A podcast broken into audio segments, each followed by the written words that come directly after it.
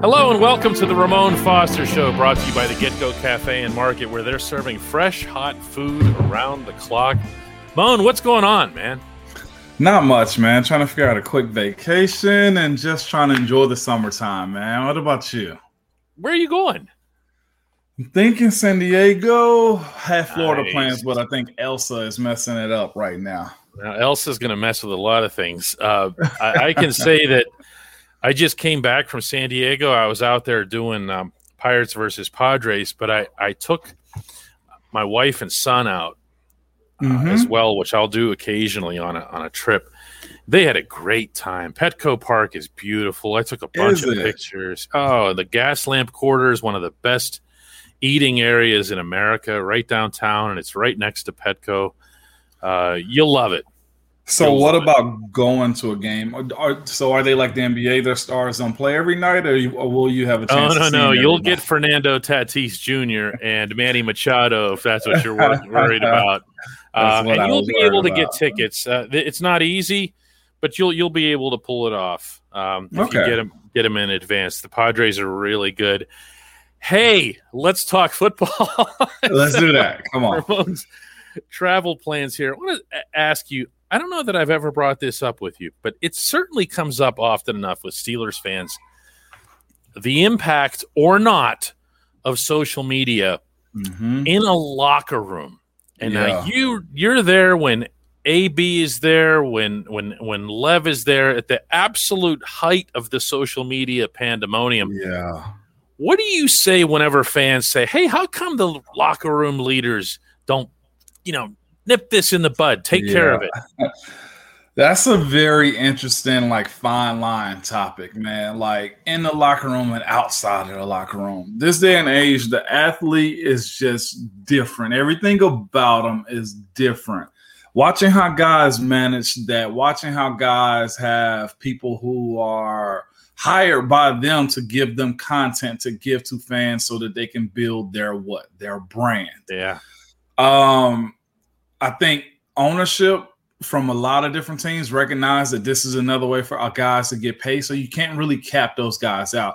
And my last 2 years that the Steelers had actually gotten into the, the forefront of hiring a social media liaison coordinator to where you can try to help guys to build their brands better, what not to do, and what to do on the social media platforms too. So that's they do have that hired in-house. I do remember them doing that. As far as what content a guy puts out, it's kind of up to the discretion of the guys, knowing what to do and how to do it too. For the most part, Pittsburgh has been very professional about those things. We've had a couple of in-house things, out-of-house things that have happened on social media. I know of most recently what's going on with the young guy, Devin, man. Devin Bush has either been possessed or hacked, or he suddenly hates cats. I saw that video. He's on a very fine line on what he posted and how he posted it, too. To his defense, he said, I've never seen a cat not land on his feet. The statement isn't terrible. The video is horrific. Yeah. That's where it's okay, you got to know better. I'm not sure who said something to him or who didn't. I do know they have in-house people to say, hey, Dev, pull back on this. Bert is one of the, biggest sticklers when it comes to guys, whether it's dealing with the media or whether it's guys dealing with the media. I'm trying to figure out why he hasn't said anything or if he has said anything. That's Bert Loughton, the Steelers' longtime and respected communications director. And one of the best at it, from what I've heard from people inside and outside of the building. Very special. So that has been a situation where I guess it's Devin posted something wrong, but it was indirectly not his. It's ugly. I've seen the backlash from it where a lot of people saying they're not following him. I see he's, cut his mentions off where you can only quote tweet him or if you only follow him at this point. I don't think this is a Mike T thing because, again, this is the business of him. all fingers are going to point back to Coach Tomlin because it's like, well, rank the guys in. Yeah, that's how it's going to go. Coach Tomlin comes up in the context of something like what happened when we were in Foxborough. The AB. Yeah, I still can't believe this is the thing too. Live. Coach T doesn't do social media like at all. If there's a statement. Yeah. It's a statement from him posted by somebody else. This situation is okay. Well, who else is watching Devin's profile at this point? I really don't know how to explain this one. What about in the room? Do you? I mean, did you ever go over and say, "Hey"? I mean, I know you were better with AB than a lot of people were. Yeah, and that's the thing. Somebody has to do it. I know. I saw Zach say that he's taking his phone away when he sees him in person, but that's the thing. Dev's in friggin' Florida, Miami. Yeah. I don't know where he is right now, but he's not in Pennsylvania.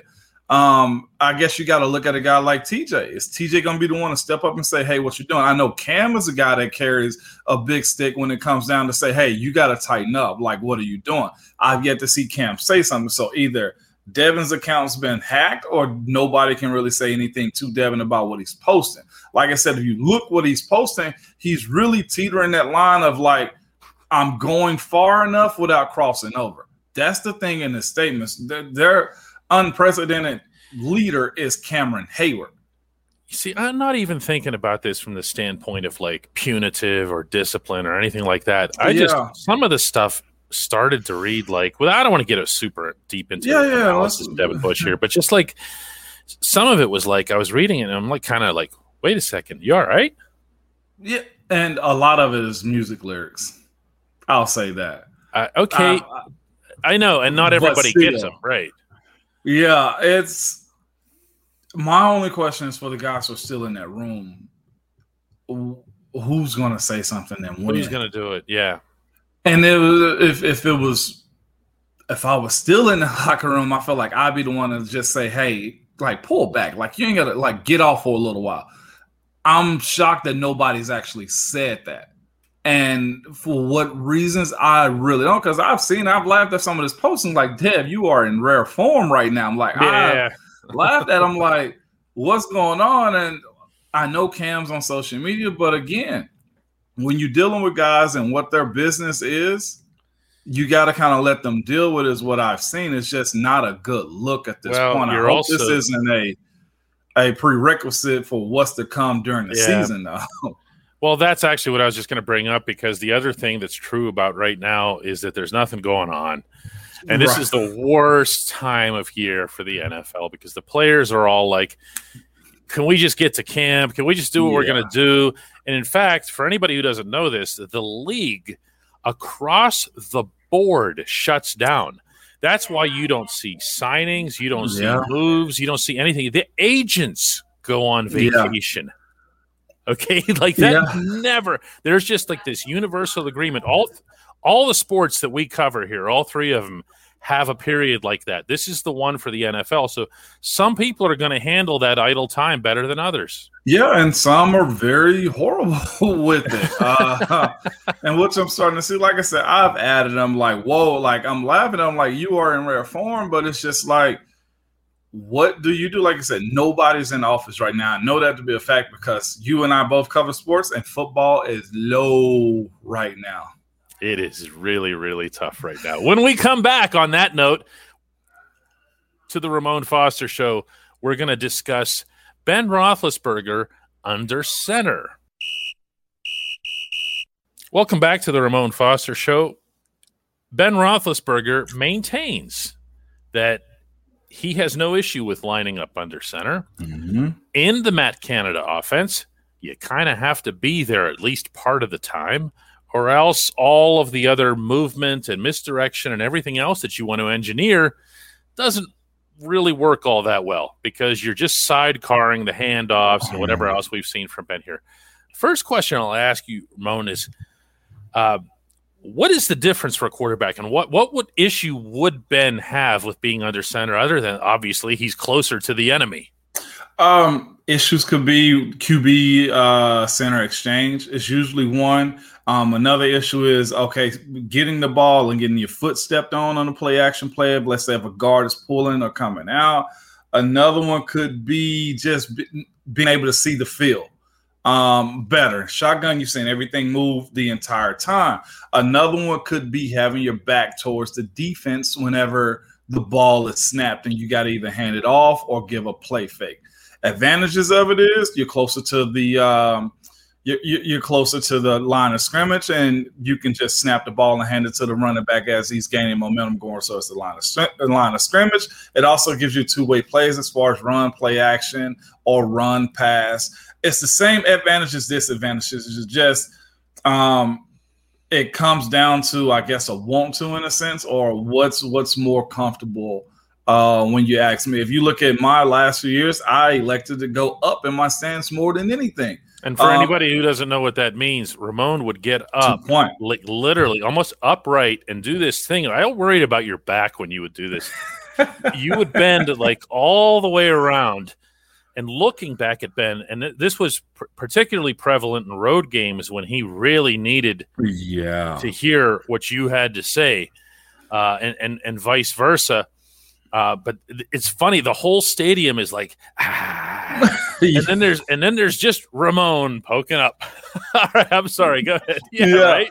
but when you're up, you can see a little bit more. I think it's a comfort thing when you're in a two-point stance, or let's say Ben and the shotgun. What this can help, though, with Ben going under center is just that. The handing off of the ball to the running back when he's got momentum instead of the defense seeing you hand him the ball. The other part is being able to hide the ball on play action plays and passes also is something that can help out going under center. You asked the question, will Ben do it? I don't think he has a choice but to do it. The way this offense is being set up and the way it's being talked about right now is, hey, look, this is a moving parts type of offense. I think whenever you get Ben under center, you're going to have the ability to be multifaceted, whether it's going to be a quick drop back or whether it's going to be a big play action play. We're learning across the league that play action plays are huge. They are important. Taking those deep shots, if for anything, is going to keep the defense honest. Now, let's say if you're doing a run action fake in the gun, well, the defense see you not handing him the ball and they can drop back off in coverage. So if that's what they're going to do. Been kind of complaining about this for a few years now, Moan. Yeah. You know, there's no play action to be sold. No play action. And it's been tough to watch. I guess the part about the Steelers offense that had me for, you know, in such a negative mindset from the schematic standpoint for so long was that it felt predictable. It felt like you could just look across the line of scrimmage and say, you didn't get the ball. That's what they're going to do. But let me ask you this. With Najee Harris back there, and there's no way, regardless of how he's utilized, including in wide out and everything else, there's no way he's not going to be getting 25, 30 touches a game. Could that put Ben in more of a rhythm where the being under center really just wouldn't be that big a deal, where we're all going to go, whoa, it's Ben under center? It's going to be optics. The thing you don't want to happen, though, is if it's for teams to catch up on a tendency. Meaning if Ben is under center, then, well, look, it's either play action or a run. The thing about going all gun was simply just that. Like, look, you didn't know if you was going to run it or pass it, but the thing is with being a shotgun the whole time, you couldn't really hide the play action. You started the same way. You started the same way, and it's a position of being comfortable. I will say that you get an opportunity to see the entire field. Najee's going to get the ball. He has to. And what's crazy, if he's able to get the ball and they're efficient up front, those wide receivers that we hadn't talked about are going to be able to make a whole lot of plays too. If Ben wants to go out the way he wants to, meaning winning record, playoffs, with the ability to say, hey, look, I gave you guys, Pittsburgh, PA, and the world, my all. Watch me soar. Watch me be that guy that you want to be. I think he buys into it. Me knowing Ben, I think he does. This is just simply going to come down to how effective is it anyway?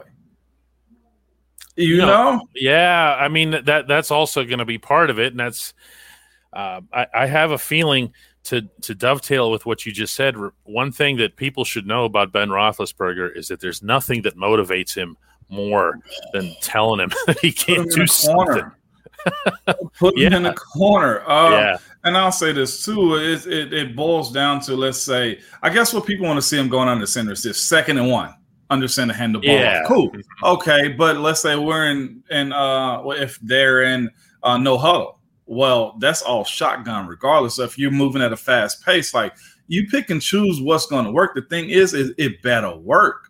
You know, or the old Tebow effect. You go back to throwing the old way you used to. Well, that's the stuff I think that would drive people crazy from what I could tell. You know, it was the 3rd and 1 and the 4th and 1 where you're doing the shotgun sidecar handoff and you're like, no. Let the running back get the head start. It could, but what if he gets the head start and then you don't get the first down regardless?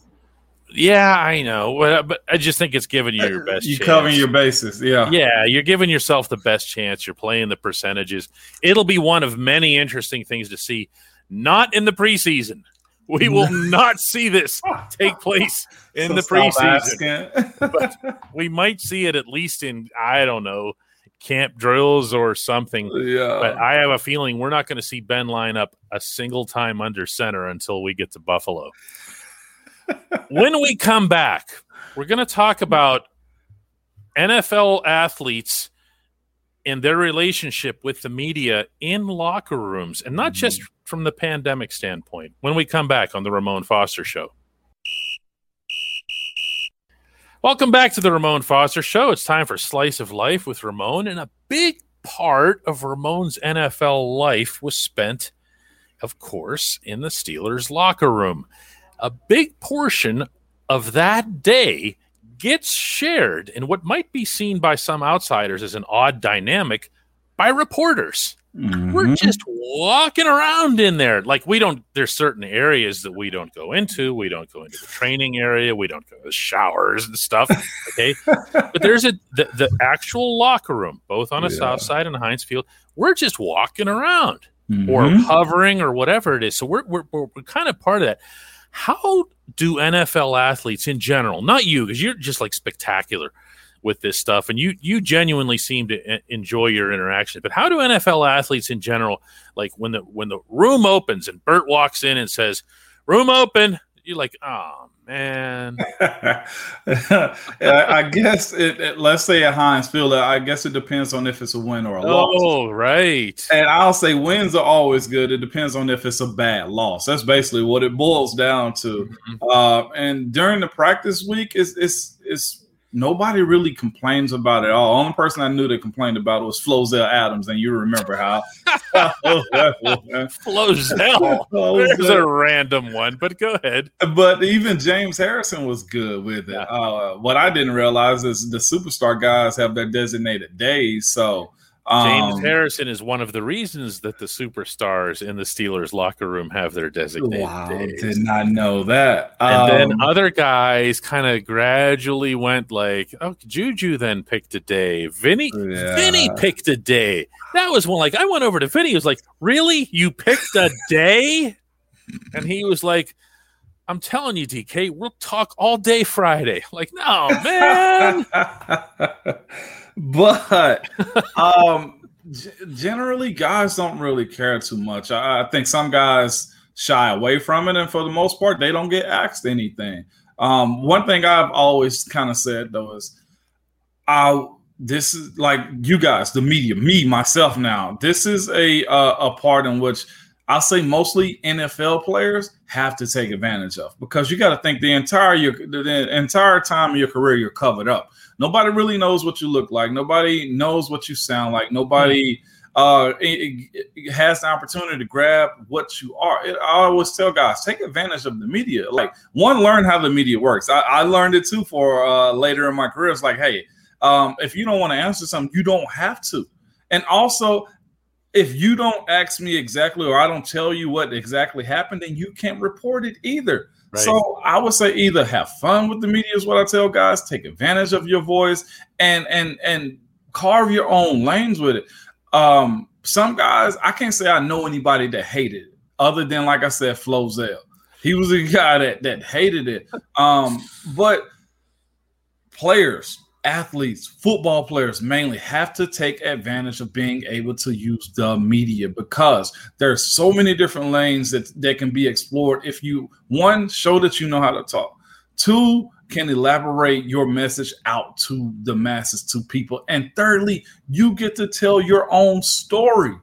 Yeah, those are the things that guys get mad. Yeah, that's the biggest one for me, is that I've always had issue with guys who don't want to talk to reporters, but then get upset that their side of the story isn't heard. Well, you can't have it both ways. We're happy to approach you in a professional way and discuss whatever it is that you want to discuss.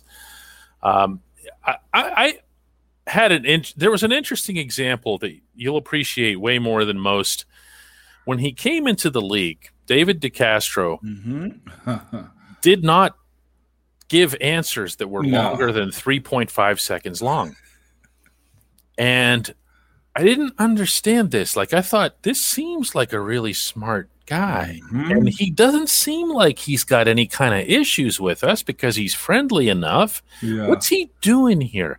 But we would ask him something like, Dave, how did it feel to be out there for your first, whatever it is, the first round pick? How did it feel to be out there for the, it was great. and you're like, but I need more than me. Yeah, really. But then Dave's second year comes along. Yeah. And he was just Dave. And he was mm-hmm. fantastic. Like, we're like, what was that all about? But there's 2 points to that, though, too, DK. It's the fact that, one, he's owed that right to be able to answer how he wants to if he's not comfortable. But secondly, it also shows the evolution of a player, too, to say, hey, well, he was better than he was the year before. And I think you get comfortable. Yeah. I think you find certain reporters, DK, who you can speak to. And then it goes to, who can you trust when it comes down to who I want to relay my message out to.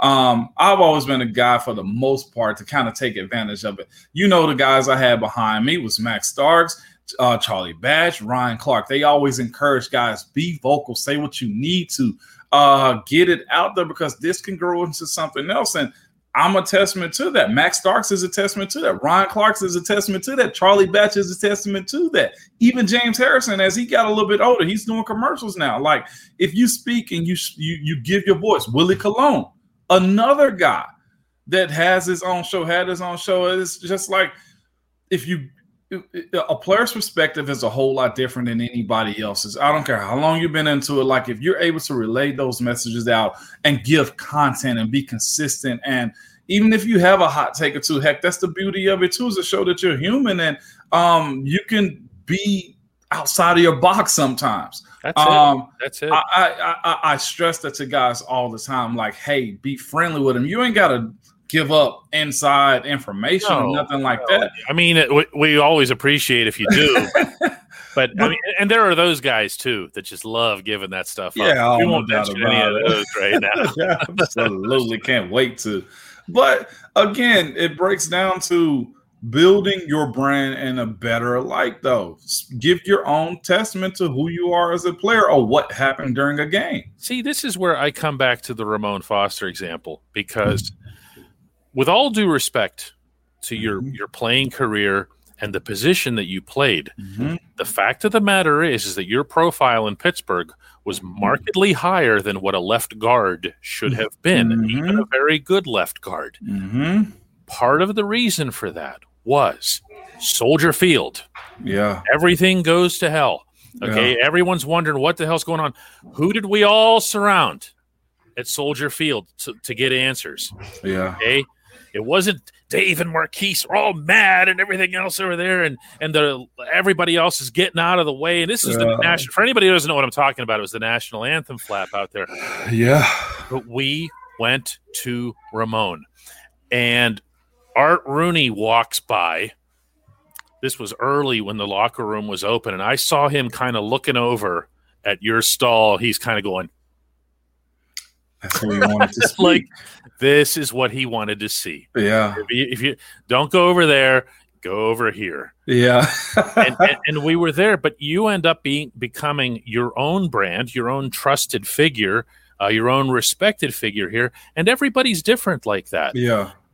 Then on the other hand, not to swing this way back to our opening segment, oh, no, it's all good. You also have the social media component, because you said, well, build your own brand and build this and that. You will have someone like Juju, and I'm not criticizing here, but if you'll have someone like Juju who says, you know what, I mean, I really need all these people. And Juju does his press thing, and he kind of goes through it and then whatever, and he's not super chatty or anything like that. He does his once a week. He's done with it.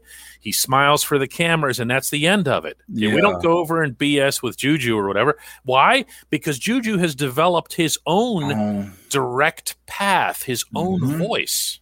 Yeah, and that's kind of what I was kind of leaning towards, like Dev and like Devin Bush and his – last week he's had on social media is the fact that, like, as much as you want to tell them how to build their brand and control their brand, the same way as Juju's kind of done his, Devin is kind of making his right now too. And it right, Roma and different. Yeah, he's right. Choosing this path right now. Cam is the one, or TJ, the one I'm looking at. Even Joe is. I know they can reel him in. The question is I really got to ask that question. Is he hacked, or is he just – it's been a few days now. Somebody would have come – Twitter would have shut it down already. This would have been like, all right, the cat thing. That's enough, man. I know. But, again, take the opportunity to build your brand correctly. James Harrison, from the guy that he never wanted to talk in the locker room to now, I mean, look at his brand on IG. It's crazy. You know, I've got one last thing to bring up with you on this subject. The worst Steelers locker room I've ever seen, worse than London, which is hard to imagine. Yeah, was Denver. I don't even need to get into it. Yeah. Yeah. Okay. That room was the absolute worst, and poor Fitz is over there, like, basically being held up by his fellow running backs, okay? Mm-hmm. And we're like, no, just give him a chance. They asked us, please, just give him a chance. Let him go to the shower or whatever else, okay? I'm not going to rat you out here. You were so mad. And you were just, I'm not going to say it what, but you were just so mad. I'd never seen you like that. And so was the rest of the O-line. And a lot of you couldn't even talk. Like, even you barely made it through this. You know who I approached on the other side of that wall? He was sitting by himself, and I was sure I was going to get my head bit off. It was 92. Yeah. Yeah. He looked like he was ready to murder the next person who came his way. So here I come. And I say, I'm standing over. He's not even looking up. He's got his face down. He's just looking down. He's got his feet in the slippers, and he's just sitting there like this. And I go, Debo, you got a second? And he looks up and goes, yeah. Yeah. Yeah. Because he knew everybody else in the room had done that. Yeah. And he wanted to do it too. It was so much behind that game. I think I wasn't even mad at Toussaint at all. How could you be? It's a physical mistake. That guy's a Hall of Fame player. They knocked the ball out. Yeah. Like, let's be serious. The part that I was pissed off about was the fact that Peyton Manning was able to slide, give himself up, get up, and throw a pass. That was the thing. That was the thing. Like, in that to full me, view of 75,000 people. When has that move ever been used to this day? Never seen it. Although I do bring it up every time I do see someone do it, and they get called down. And threw that himself up. And got up and threw a pass. If I see him at a UT game, I just got to ask him in a joking way, did you give yourself up? Like, it's just me and you. I'll put my phone down, take my ear pods out. He's got the personality to answer that for you, though. He would. He would. He'd be like, he'd look around. Yeah, Moan, I did. Definitely did. Come on, man. You saw it there. Omaha. Yeah, exactly. Wow. All right, Moan. Well, this was a blast. Let's do another one next week. Let's do that. Getting closer to training camp, actual football. Are they going early this year too, huh? A little bit because of the Hall of Fame. Yeah, a little bit. So looking forward to that too. All right, Mon. See you, dude.